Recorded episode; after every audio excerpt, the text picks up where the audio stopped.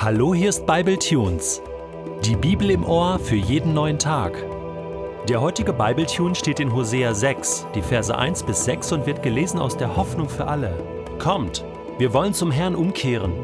Er hat uns verletzt, also wird er uns auch wieder heilen. Er hat uns geschlagen, darum wird er auch unsere Wunden verbinden. Nach drei Tagen wird er uns wieder aufrichten und uns neues Leben schenken. Dann können wir immer in seiner Nähe sein. Alles wollen wir tun, um ihn, den Herrn, zu erkennen. So sicher wie morgens die Sonne aufgeht und im Herbst und Frühjahr der Regen die Erde tränkt, so gewiss wird er kommen und uns helfen. Ach, Ephraim und Juda, was soll ich bloß mit euch machen? Eure Treue ist so flüchtig wie ein Nebelschleier am Morgen. Eure Liebe zu mir verschwindet so schnell wie Tau unter der Sonne. Darum habe ich durch die Propheten mein Gericht angedroht und versucht, euch mit harten Worten zur Umkehr zu bewegen. Was ich für richtig und gut halte, habe ich deutlich gesagt. Es ist klar wie der helle Tag.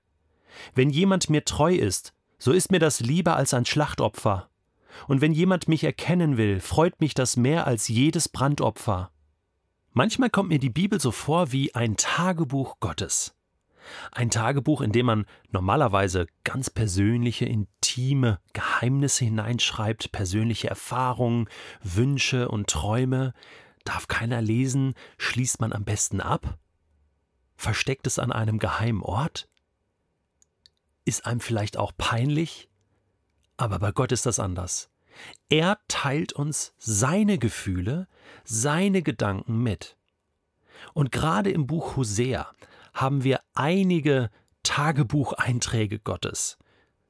Ich komme später nochmal darauf zu sprechen, zum Beispiel im Kapitel 11 werden wir das noch einmal erleben. Ganz persönliche Gedanken Gottes, wo er hin und her überlegt. Und auch hier, er führt ja geradezu ein Selbstgespräch. Ja, also er kündigt das Gericht an durch Hosea und sagt, also jetzt muss ich einfach auch mal draufhauen.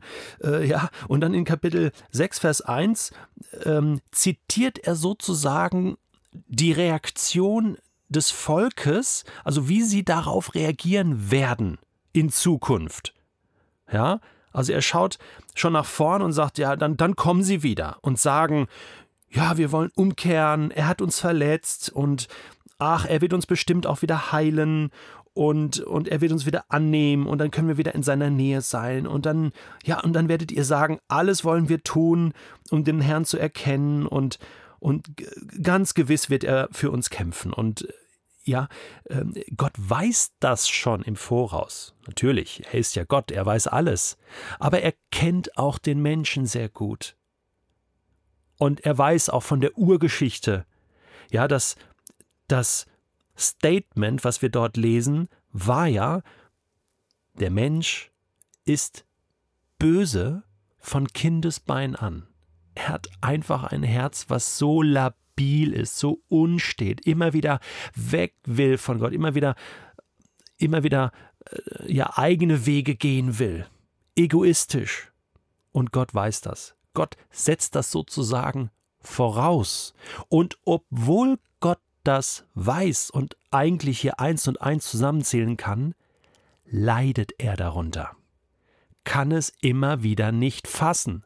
Und das finde ich hier so tagebuchmäßig so, Mensch, das gibt's doch nicht. Hier kommt so richtig die menschliche Seite Gottes auch durch, obwohl er ja ganz Gott ist, er ist ja kein Mensch, aber seine Gefühle, er macht daraus keine Mördergrube, sondern, sondern er öffnet hier sein Herz und ich finde das herrlich, wie wir reinschauen können in das Herz Gottes, was das mit ihm macht, denn mich berührt das, ja, wenn er hier sagt, ach, Ephraim und Judah, was soll ich bloß mit euch machen? Weißt du was? Mir kommt es manchmal so vor, als wenn Gott wirklich so manche Tage und so manche Nächte im Himmel sitzt und sich an den Kopf fasst und sich durch die Haare rauft, sprichwörtlich, und sagt, ach, Detlef, was soll ich nur mit dir machen, du Pappenheimer?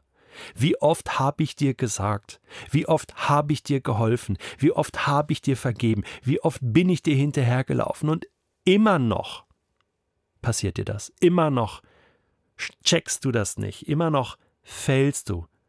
Ja, und immer noch komme ich und helfe dir wieder auf. Wann wirst du erkennen, dass mir nicht so wichtig ist, was du alles für mich tust und machst?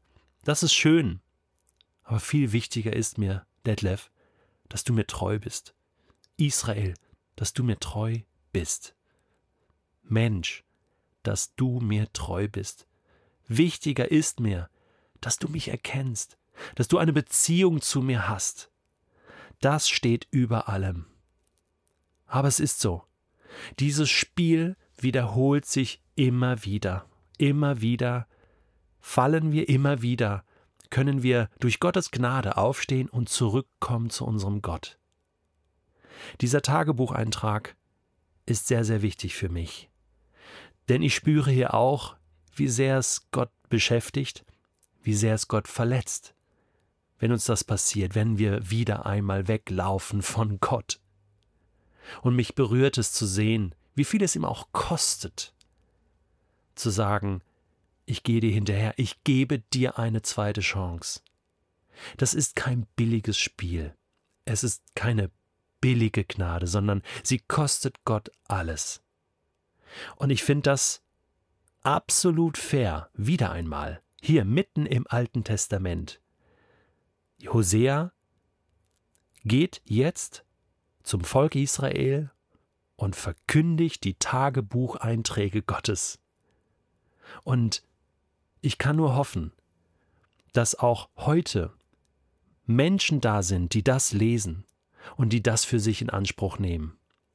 Ich wünsche dir, lieber Bibletunes-Hörer, liebe Bibletunes-Hörerin, dass du an einem Ort bist, wo du sagen kannst, ja, komm, ich will zum Herrn umkehren.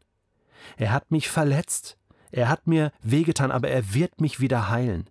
Er hat mich geschlagen, aber er wird mich wieder verbinden. Und ich darf wieder in seiner Nähe sein. Das wäre das Schönste, was heute passieren kann.